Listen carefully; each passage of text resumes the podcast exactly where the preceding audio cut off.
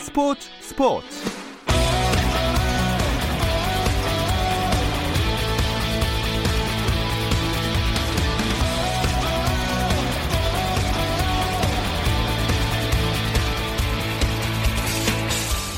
안녕하십니까 아나운서 오승원입니다. 스포츠 스포츠를 진행하는 김종현 아나운서가 개인적인 사정으로 잠시 자리를 비웠습니다. 그래서 제가 오늘과 내일 이 시간 함께하게 됐는데요. 혹시나 우리 김종현 아나운서 평소에 아끼는 분들이 걱정할까봐 말씀드리는데 코로나19 아닙니다. 아주 개인적인 사정으로 자리를 비우게 돼서 제가 함께하게 됐고요. 자 오늘 그래서 오승원과 함께하는 스포츠 스포츠 오늘 하루 스포츠계를 돌아보는 스포츠 타임라인으로 출발합니다.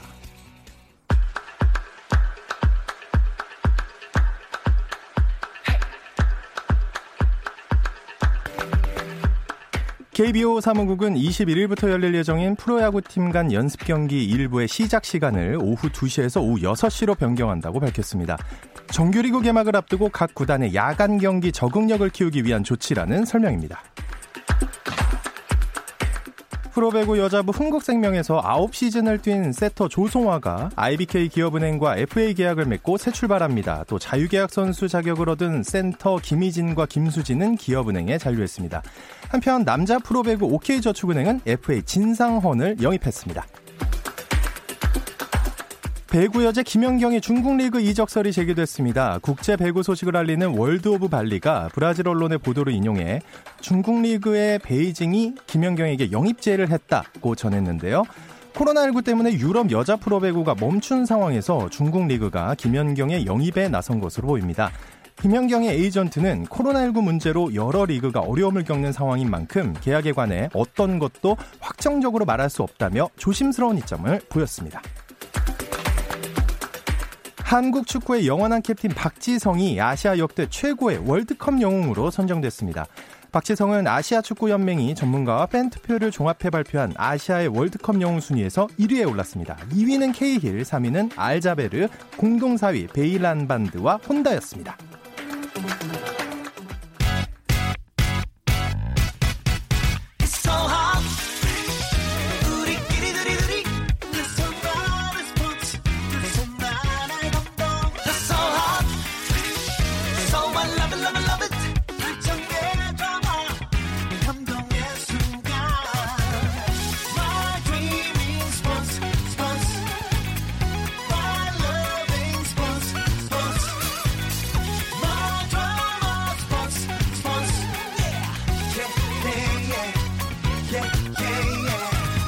김종현의 스포츠 스포츠.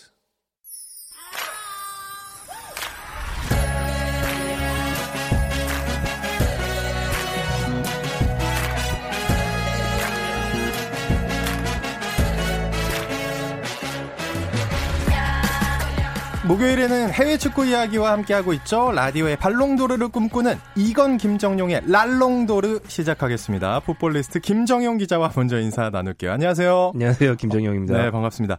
어, 그리고 영국에 있던 이건 축구 전문 기자가 귀국했다는 반가운 소식입니다. 연결해서 직접 이야기 들어보겠습니다. 이건 기자 지금 어디에 계십니까? 네, 안녕하세요. 이건입니다. 저는 잠시 11일에 잠시 귀국을 했고요. 네. 영국 상황이 많이 악화되는 데다가 지금 리그가 잠시 계속 어, 중단되어 있기 때문에 한국에 잠시 있으면서 어, 지금은 자가 격리를 하고 있는 상황입니다. 이야, 지금 자가 격리자랑 지금 통화를 하고 있는 이것도 영광인가요? 네. 전 처음인 것 같아요, 개인적으로. 자, 자가 격리 수칙 잘 지켜야 되는 거 아시죠?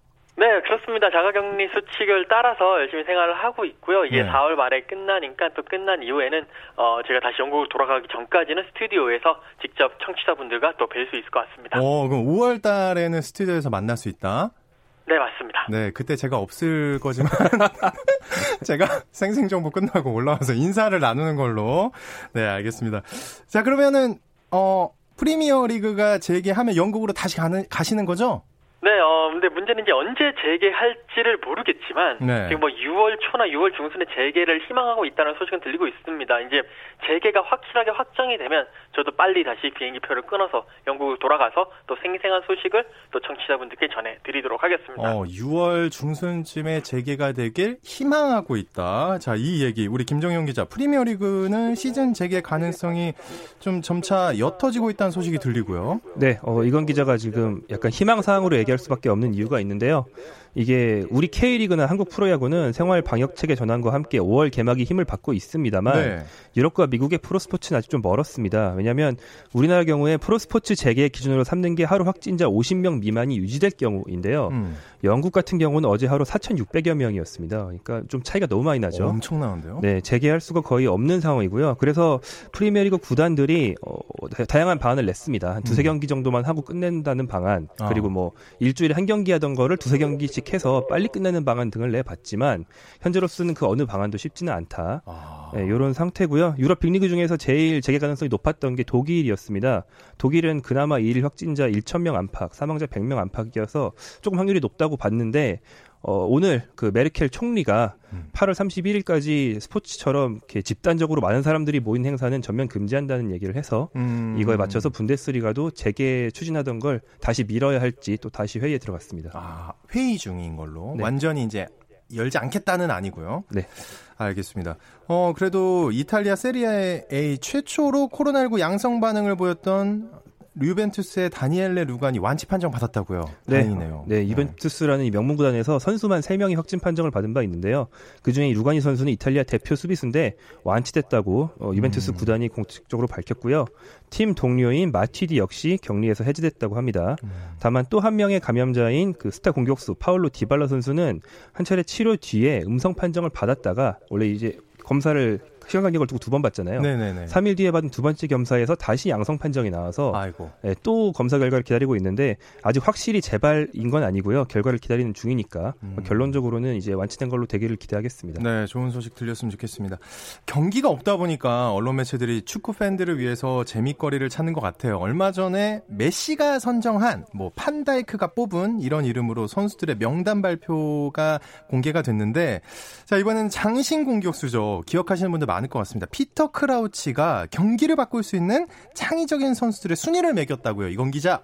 네, 어, 그 피터 크라우치 뭐 말씀하신 대로 많은 분들이 기억하실 겁니다. 2m 1cm 장신 공격수고 골을 넣으면 로버트 춤을 춰가지고 상당히 유명했던 뭐 토트넘, 리버풀, 스토크 시티 팬들은 기억을 하실 건데요. 네. 이제 이 사람 이미 지금 어, 그 은퇴를 했고 계속 방송 활동을 하고 있거든요. 근데 최근에 그 팟캐스트에 나와가지고 호나우두 여기 이제 그 호날두가 아니라 그 브라질의 호나우두, 네. 호나우지니오, 스콜스, 지단, 사비의 다섯 명을 후보를 놓고 가장 창의적인 선수 랭킹을 뽑아달라라고 오. 이야기를 했습니다. 그런데 이제 크라우치가 고민을 하다가 이제 한번 해보겠다라고 네. 이야기를 하면서 1위는 역시 브라질의 축구 왕자 호나우두다. 아. 뭐 많은 선수들에게 엄청난 영향을 줬고 그 포르투갈 말로 이제 El Fenómeno라고 경이로운 사람이라고 네, 그런 네. 뜻이거든요.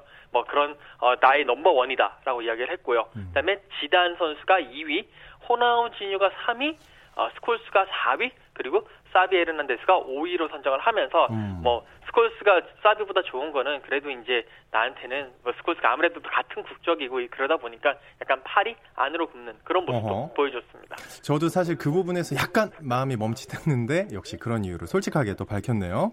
자, 김정영 기자 지난주 이 시간에 두 분이 뽑은 역대 최고의 축구 선수를 선정했다고 들었습니다. 제가 아는 바로 순위가 다르다고요? 맞나요? 네, 네, 우리가 지난주에 한 거는 그 펠레, 마라도나 뭐 이런 선수들이 포함된 축구사 최고 선수를 뽑는 거였고 음. 네. 이 크라우치가 받은 질문은 아예 보기가 주어진 객관식이었으니까 고르는 거. 네, 아마 크라우치도 주관식에서 누가 위대하냐 이렇게 했으면 펠레가 들어갔겠죠. 근데 아하. 이제 여기는 주- 객관식이었으니까 좀 네. 달랐던 것 같습니다. 자, 그러면 똑같이 크라우치가 뽑은 이 선수들 중에 두 분은 어떤 선수가 가장 경기를 바꿀 수 있는 창의적인 선수라고 생각하시는지요? 네, 어, 제가 먼저 얘기할까요? 예. 예, 저는 저 질문 받았으면 저는 호나우지뉴를 먼저 꼽았을 것 같은데요. 음. 그 기준이 그냥 실력이 아니고 창의성이면 좀 의외의 플레이를 할 수 있는 사람, 네. 좀 생각하지 못한 걸 하는 사람 이런 쪽인데 그건 아무래도 호나우지뉴가 1등이 아닌가 싶고. 호나우지뉴? 네, 네. 호나우지뉴 같은 경우는 자기 이름을 딴 기술도 한 두어 개 있거든요. 뭐가 있죠? 그 뭐 등으로 패스하기. 아. 호나우지뉴는 패스를 등으로도 합니다. 네, 본 적 있어요. 네, 그거를 호나우두가 제일 잘해서 이 기술에는 호나우두의 이름을 딴 기술 이름이 붙었어요. 근데 호나우두의 이름을 딴 기술 이름은 제가 들어본 적이 없습니다. 오, 이건 기자 어떻게 생각하시나요? 이 의견에 어, 대해서. 저는 이 고민을 해봤는데 사실 네. 호나우두를 하려고 하다가 그건 너무 뻔할 것 같아서 좀 더 고민을 했습니다. 그래서 저는 진해진 지단 선수를 경기를 바꿀 수 있는 창의적인 선수라고 생각을 했는데 음. 일단 축구에서 창의성이라고 하면 뭐 지금 뭐 김정현 기자를 국한해서 얘기하는 건 아니지만 네. 단순히 개인기에 국한 게 그렇게 생각을 할 수가 있거든요. 아. 그러니까 개인기 좋으면 창의성이다라고 생각을 할 수 있는데 음. 제가 생각하는 창의성이란 그게 절대 아니고 어. 남들이 예상을 전혀 못하게 하는 뭐 그러니까 찬스를 만드는 능력이라든지 뭐 이런 것들이 창의성인데 특히나 공간을 이해하고 상대방의 시간을 뺏는 능력 이것이 가장 중요한데 역시 중원의 마에스트로였던 지단이 그런 능력이 있어가지고는 이 후보들 중에서 거의 최고급이었지 않나라는 생각입니다. 야, 이게 말이 길면 원래 거짓말일 가능성이 높은데 이거는 듣다 보니까 어 좀 수긍이 되는데요. 김정희 기자 표정이 굉장히 안 좋아졌어요. 네, 어, 모두의 저에 대한 공격이 아니라고 하신 게 곧 저에 대한 공격을 의미하는 그렇죠. 네, 특정을 했죠. 농담입니다. 네. 네, 어쨌든 이건 기자 자가격리 잘 하고 계시고요. 자, 이번에는 스카이 스포츠에서 프리미어 리그 역사상 가장 멋진 골을 뽑는 이벤트를 하고 있더라고요. 어, 네, 지금 네. 아, 이건 기자님부터 얘기해 주시죠. 네, 지금 어, 그 스카이 스포츠가 계속 이제 경기가 없다 보니까 뭐든지 해야 되는데 그 중에서. 결국 울고 먹다 울고 먹다가 역사상 가장 멋진 골을 뽑아달라까지 올라갔습니다. 음. 총 16개의 골 후보가 올라와 있는데 뭐 지금 이제 계속 팬 투표를 하고 있는데 우리 손흥민 선수가 아, 2019년 지난해 12월 7일에 번리전에서 75m 단독 드리블 골이 네. 지금 투표하고 있는데 한 54%, 58%? 그 정도로 1위를 달리고 있고요. 어. 뭐 예전에 2012년 리버풀의 루이스 수아레스, 그다음에 또 맨유에서 뛰었던 로빈 판페르시, 또뭐 폴 스콜스, 올리비에 지루가 또그 그 크리스탈 팰리스전을 상대로 했던 어 그 정갈킥 골 뭐 이런 아. 골들이 어, 상위 다섯 개를 지금 차지하고 있습니다. 오케이, 좋습니다. 그러면은 우리가 우리가 한번 최고의 골을 뽑아보는 게 어떨까? 우리 랄롱도르가 선정한 프리미어리그 역사상 가장 멋진 골. 우리 김정영 기자는 어떤 골을 얘기하시겠습니까? 어, 저는 고정픽이 있습니다. 제가 아재, 고정픽? 네, 아재 고정픽이 있는데요. 좀 옛날 거라서 음. 2001, 2002 시즌에 아스날 소속이었던 데니스 베르캄프가 넣은 굉장히 유명한 골이 있어요. 음. 그 패스를 받아서 처음 받는 순간에 딱 돌아가지고 네. 수비수. 그쵸 네. 공을 보내는 방향과 자기가 뛰는 방향을 완전 반대로 해서 음. 아무도 예상하지 못한 방향으로 돌아서 음. 수비수를 속인 다음에 넣은 골인데 이때도 당한 팀은 뉴캐슬이었어요. 뉴캐슬은 아. 보통 이런 장면에서 당하는 찰지게 당하는 역할로 많이 나오고요. 이게 한 10년 전만 해도 이 베르캄프의 골이 프리미어리그 최고의 골로 많이 꼽혔는데 좀 시- 강산이 좀 변한, 변한 것 같습니다. 후보에도 없더라고요. 오, 하지만 우리 김 기자님이 생각할 때는 이 골이 최고의 골이다. 네. 이건 기자님. 네. 이거 뭔가 개인기에 너무 또 국한됐죠? 네, 그렇습니다. 뭐 개인기에 너무 국한된 느낌은 있긴 한데 예. 아, 제가 생각한 골도 약간 비슷하긴 했거든요. 베르캄프 골도 생각은 했었습니다만 뭐 그거 말고 아무래도 분명히 어, 김정현 기자가 베르캄프를 좋아하기 때문에 그걸 꼽을 것 같다는 생각 때문에 다른 골로 개인기를 선정을 좋아하니까, 해봤는데 예. 네, 제가 선정한 골은 역시 이 후보에는 없는 골이에요. 그러니까 어. 2011년 2월 12일에 맨유와 맨시티가 맨체스터 더비를 이제 가졌는데 그때 웨인 루니 선수가 아. 오른쪽에서 올라왔던 크로스를 바로 그 오버헤드 킥으로 다이렉트로 해서 넣은 골이 있거든요. 네, 그 네. 골이. 아직까지도 네, 제 기억에 남아 있어가지고 그 골이 어떻게 보면 가장 최고의 골 중에 하나가 아닌가 라는 생각을 하고 있습니다. 역시 또 개인기만 국한된 게 아니라 여러 가지 그때 그 순위 싸움이나 여러 가지 지역 라이벌 감정 이런 걸 다 고려해서 뽑으신 거죠? 네, 맞습니다. 정확하십니다. 예, 알겠습니다. 자, 이제 코로나19 시국에 랄롱도리가 야심차게 내놓은 코너, 랄롱도르 아카이브로 넘어가 보겠습니다. 이 이야기는 잠시 쉬었다 와서 이어가겠습니다.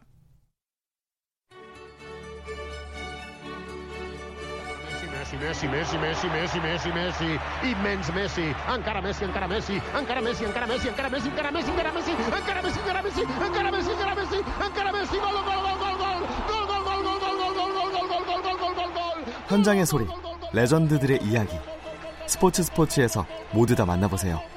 김종현의 스포츠 스포츠. 와, 제가 스포츠 스포츠 진행할 때보다 뭔가 더 세련되고 뭐 이런 효과음들도 많이 늘어났고. encara Messi에 감명을 받으신 것 같네요. 아, 메시, 메시, 메시. 예. 네. 바로 가보겠습니다. 해외 축구 이야기를 나누는 라디오의 발롱도르, 이건 김정용의 랄롱도르 함께하고 계시고요. 자, 한국 축구사에 저장된 유럽 축구 이야기를 꺼내보는 랄롱도르 아카이브로 이어가 보겠습니다. 오늘은 구단의 이야기를 해볼까 하는데 한국 축구 팬들이 사랑하는 유럽 축구팀이 굉장히 많은데 요즘은 확실히 더 다양해진 것 같고요.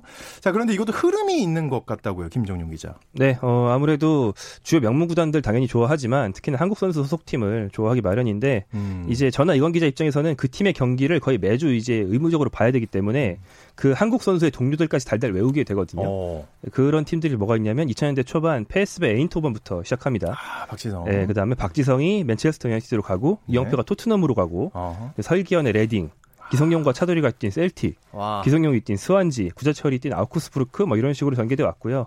손흥민 선수가 뛴 함부르크, 레버쿠젠, 토트넘 이 팀들도 차례차례 우리의 관심을 제일 많이 받았다고 할 수 있죠. 어, 그러면 그때 기성용이 스완지에서 뛸 때 오른쪽 윙이 누구였나요? 어, 오른쪽 윙이요?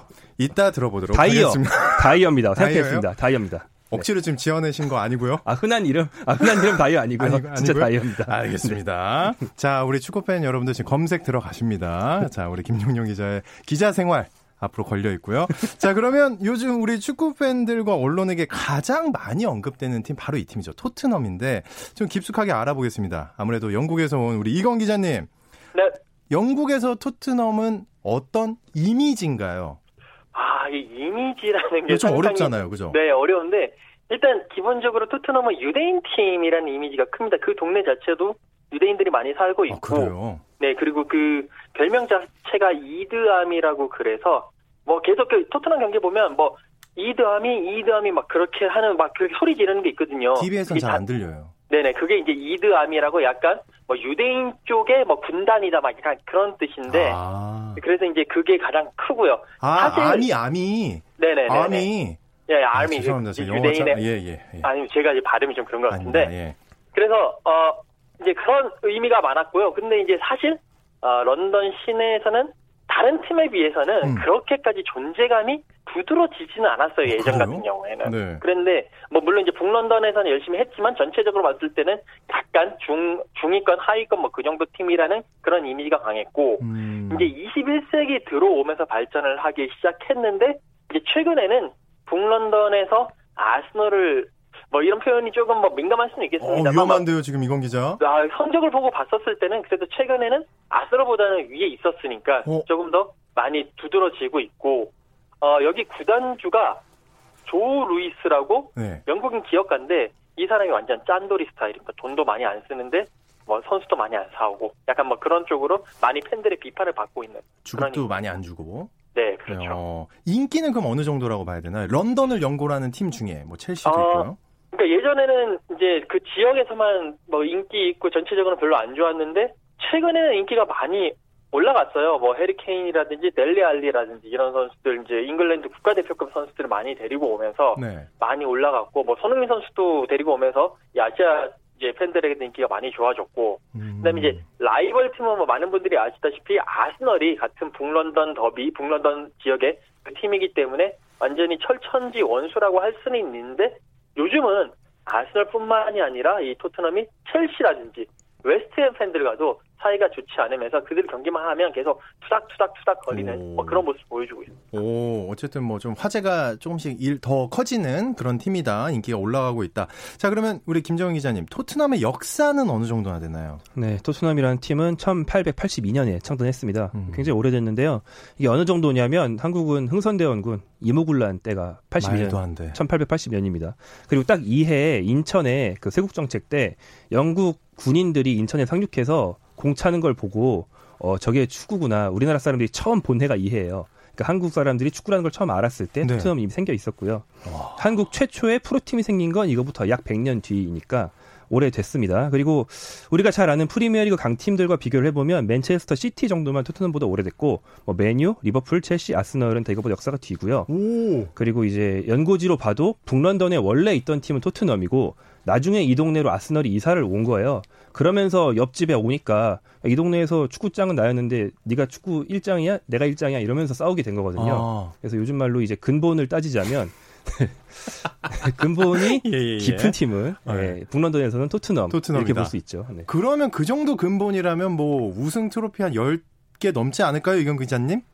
전체적인 우승 트로피를 제가 따져봤는데 뭐 네. 커뮤니티 실드라든지 뭐 이런 것까지 다 합치면 총 우승 횟수는 26번이거든요. 오. 근데 리그 우승은 1부에서 2번, 2부에서 2번이 있고 FA컵이 이제 그 그나마 8번 우승을 했습니다. 근데 이제 가장 최근에 이제 우승했던 게 그러니까 계속 우승을 잘 못했어요. 리그 네. 같은 경우에도 1961년이 마지막이고 아, 그다음에 이제. FA컵 최근 우승은 1991년, 음. 리그컵 최고 최근 네, 리그컵에서 4번 우승했는데 최근 우승이 2008년입니다. 그러니까 이제 음. 2008년 이후에는 그 어떤 대회와도 우승의 인연을 맺지 못한 대회고 뭐 유에파컵에서 두 번 우승했던 정도가 있고 지난해 뭐 뭐 그런 식의 약간은 우승과는 상당히 좀 음. 거리가 멀지 않나라는 음. 뭐 그런 모습입니다. 그러면은 챔피언스 리그도 많이 못 나갔겠네요. 어, 이제 챔피언스 리그 같은 경우에도 이제 계속 뭐 그 전까지는 한 2000년대하고 2010년대 초반까지만 하더라도 이제 뭐 빅6라고 하죠. 빅5, 빅4, 뭐 빅5 이런 팀들 아스날, 맨유, 첼시, 맨시티, 리버풀 이런 팀들에게 밀려 가지고 잘 못 나갔어요. 뭐 어. 유로파 리그 정도만 나가고 어쩌다가 챔피언스 리그 올라가도 조별리그 탈락하거나 16강 뭐 이럴 때 더 많이 탈락을 했는데 음. 지난 시즌 뭐 많은 분들이 기억하시겠지만 어, 이 토트넘이 완전히 좀 달라진 모습을 보여주면서 특히 뭐 맨시티도 깨고 그렇게 하면서 그쵸. 지난 시즌에 결승까지 올라갔는데 결국 마드리드에서 리버풀에게 패배를 하면서 어, 챔피언스리그 우승의 절호의 기회를 놓치고 말았습니다. 네. 자, 김정현 기자. 그래도 토트넘이 우리 팬들한테 좀 어떻게 강렬한 인상을 줬던 건 이영표 선수가 이적하면서였죠. 네, 그렇죠. 그 박지성 선수의 메뉴행과 이영표 선수의 토트넘행이 같은 시기에 벌어지면서 한국인 국민클럽 1위, 2위가 됐던 때가 있었죠. 음. 그때 이영표 선수의 토트넘 데뷔전을 지금도 기억하는 사람들이 굉장히 많은데요. 상대팀이 리버풀이었어요. 리버풀이 자랑하는 피넌, 캐러거 이 두 명의 잉글랜드인 수비수가 샌드위치 마크를 했는데 그 이영표 선수가 그 특유의 좀 얄미운 그 드리블로 싹 빠져나가면서 그 모습이 현지에서도 큰 화제를 모았고 음. 굉장히 공격력이 좋은 풀백이 한 명 프리미어리그에 등장했다. 음. 이런 화제를 모았습니다. 토트넘에서 세 시즌 동안 준수한 활약을 했고요. 다만 시간이 갈수록 조금씩 입지가 줄어들다가 음. 세 번째 시즌에 좀 많이 줄어드니까 그 다음에 독일의 도르트문트로 이적을 해서 한 시즌 뛰고 이제 여러 가지 팀을 옮기게 됐고요. 음. 도르트문트로 갔을 때 이영표를 지도했던 감독이 그 지금 리버풀의 위르겐 클롭이죠. 아, 그랬다가 KBS 해설위원으로 오시고. 네. 자, 그럼 그때 토트넘과 지금의 토트넘을 비교하면 어떨까요, 이건 기자님? 어, 그때 토트넘은 어, 쉽게 말해서 5위에서 10위권의 중상위권이라고 할 수 만한 팀, 그러니까 유로파 리그 정도 나가는 팀이다. 음. 라고 본다면 지금의 토트넘은 팀 선수들의 면면이나 뭐 구단의 위상이나 뭐 구장의 크기나 뭐 이런 것들을 봤을 때는 아예 챔피언스 리그급 그리고 정말 운이 다 떨어진다 그러니까 운이 다 맞아 떨어진다면 어떻게 어떻게 우승까지도 비벼볼 수 있을 만한 비벼볼 수. 네, 그때 이제 레스터 시티가 우승했을 때 그때 사실 토트넘 입장에서 우승을 했었어야 되는데 그걸 못해서 좀 아쉽긴 하지만 음. 그래도 어느 정도 우승권을 위협할 만한 팀까지 성장을 했다라고 음. 보실 수가 있겠습니다. 물론 이제 올 시즌은 조금 뭐 조금 뭐 아쉽긴 하지만 네네. 전체적인 그런 분위기는 그렇게까지 성장했다. 그러니까 팀 자체 레벨이 한 발더 음. 올라갔다라고 보실 수가 음. 있겠죠. 예전에 저도 이제 이영표 선수 경기를 본 적이 있습니다. 그때 감독이 마틴 율 네. 맞나요? 무슨 율 감독이었던 것 같은데. 네, 마틴 율. 그때랑 경기장이 완전 지금 다르지 않나요? 네, 어, 토트넘이 전통적으로 쓰던 그때 예전 경기장은 화이트 하트 레인이라는 아 맞아요. 네, 우리가 많이 네. 기억하는 경기장인데요. 이 경기장도 오래 썼습니다. 1899년부터 재작년까지 썼어요. 음. 그 런던 시내에 많이 있는 런던은 한 개 도시에 워낙 축구팀이 많기 때문에 음. 그 도심 가운데 갑자기 불쑥 튀어나오는 그 아담한 경기장 중에 하나였고 수용 인원이 한 3만 6천 명 정도였는데 이 경기장이 좀 작으니까 이제 새로운 팀의 위상에 맞게 큰 경기장을 짓기 위해서 처음에는 그 기존 경기장 옆에다가 짓기 시작하다가 나중에 이제 공사가 진척된 다음에는 기존 경기장을 헐을 수밖에 없었죠. 음. 그래서 헐고 공사를 하는 동안에는 영국 축구의 성지라고 부르는 런던의 웸블리 스타디움을 빌려서 썼죠. 이때 이건 기자가 웸블리 스타디움 근처에 살면서 굉장히 편하게 출퇴근을 했던 아, 그런 시기고요. 네. 그리고 올해 4월에 이 새로운 경기장이 오픈했습니다. 토트넘 호스퍼 스타디움이라고 하는데 6만 2천석으로 기존 경기장보다 훨씬 크고요. 이름이 팀 이름밖에 없고 굉장히 밋밋한 거는 음. 요즘 추세에 맞게 이름까지 광고에 쓰기 위해서 아. 네이밍 스폰서라고 그러죠. 이름을 팔기 위해서인데 현재 거론되는 기업들이 들어온다면 뭐 아마땡 스타디움이라든가 아, 아, 나이땡 스타디움 아, 요즘 굉장히 잘 나가는 네, 기업들. 될 네. 가능성이 높습니다. 예, 그렇군요. 토트넘의 전성기는 그럼 언제라고 봐야 될까요? 이건 기자님? 어, 전성기는 지금이라고 봐야죠. 음. 이제 예전에는 사실 뭐 유로파리그 정도 급이었고 그다음에 우승까지는 넘보지 못한 급이라고 한다면 근데 정확하게 지금보다도 지난 시즌까지가 가장 큰 전성기라고 볼 수가 있고요. 음. 뭐 지금에 뛰고 있는 해리케인, 델레알리, 손흥민 선수가 앞으로도 팀의 레전드로서 이름을 남길 가능성이 크다라고 볼 수가 있겠네요. 와, 그럼 전망이 너무 암울한데요, 이건 기자님? 괜찮으시겠어요? 토트넘 팬들 지금 기분 안 좋아질 것 같은데. 작년이 최고였다. 앞으로는 내리막길이다. 이런 거죠? 요약하자면? 지금 뭐 현상으로 봤을 때는 그러니까요. 지금 내리막길을 걷고 있으니까 근데 다시 뭐 치고 올라올 수 있을지는 좀 지켜봐야 될 것 같습니다. 네, 이건 기자님이 집에 있는 시간이 길어질 것 같은 느낌도 약간 들면서 우리 김정 기자님은 어떻게 생각하십니까? 네, 어, 지금 말씀하신 대로 최근 포체티노 감독 시절이 제일 전성기인 거는 맞는 것 같고요. 음. 예전 진짜 예전으로 가면 그 1950년대에서 60년대 걸친 시기에 그 순위만 볼게요. 네. 2위, 3위, 18위로 한 번 떨어졌다가 3위, 우승 3위, 2위, 4위 이런 식으로 계속 상위권에만 있었던 때가 한번 있습니다. 빼고는. 네. 그때 챔피언스 리그는 진짜 우승팀만 나가는 거여서 우승한 다음 해에 당시 이름이 유로피안 컵이었던 챔피언스 리그에 나가서 4강을 한 번 했어요. 오. 그 뒤로 최고 성적이 바로 지난 시즌 챔피언스 리그 준우승인 거죠. 음. 그러니까 이때 5, 60년대가 1차 전성기, 바로 최근이 2차 전성기 이렇게 보시면 어허, 되겠습니다. 그렇군요. 구단마다 좀 팬들의 성향이 다르다고 들었습니다. 특히 영국 프리미어리그 더욱 그렇다고 들은 것 같은데 토트넘 팬들은 어떻나요, 이건 기자님? 토트넘 팬들은 뭐 개인적으로 만나면 되게 네. 뭐 좋은 사람도 많은데 일단 토트넘 팬들이 토트넘 팀에 이제 요구하는 거는 공격 축구 지더라도 화끈한 축구를 해달라. 음. 라는 이야기를 많이 합니다. 그것이 공격이 우리의 뭐 모토다라고 얘기하는데 음. 문제는 지금 감독이 무리뉴 감독이거든요. 아. 공격 축구와는 좀 반대편에 있는 성향이다 보니까 네. 팬심과는 조금씩 조금씩 차이가 있는 것도 음. 사실이죠. 음.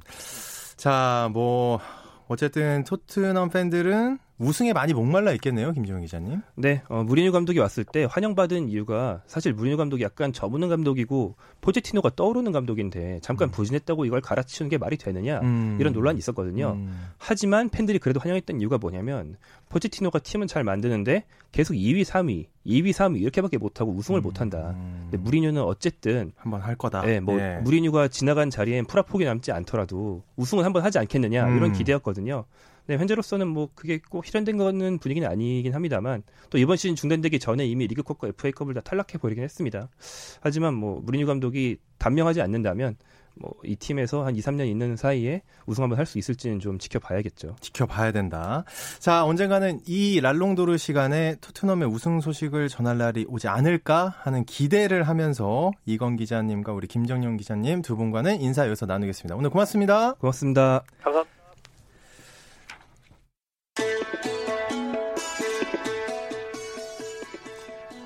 내일도 저녁 8시 30분에 함께 해주시길 바랍니다. 아나운서 오승원이었습니다. 스포츠 스포츠.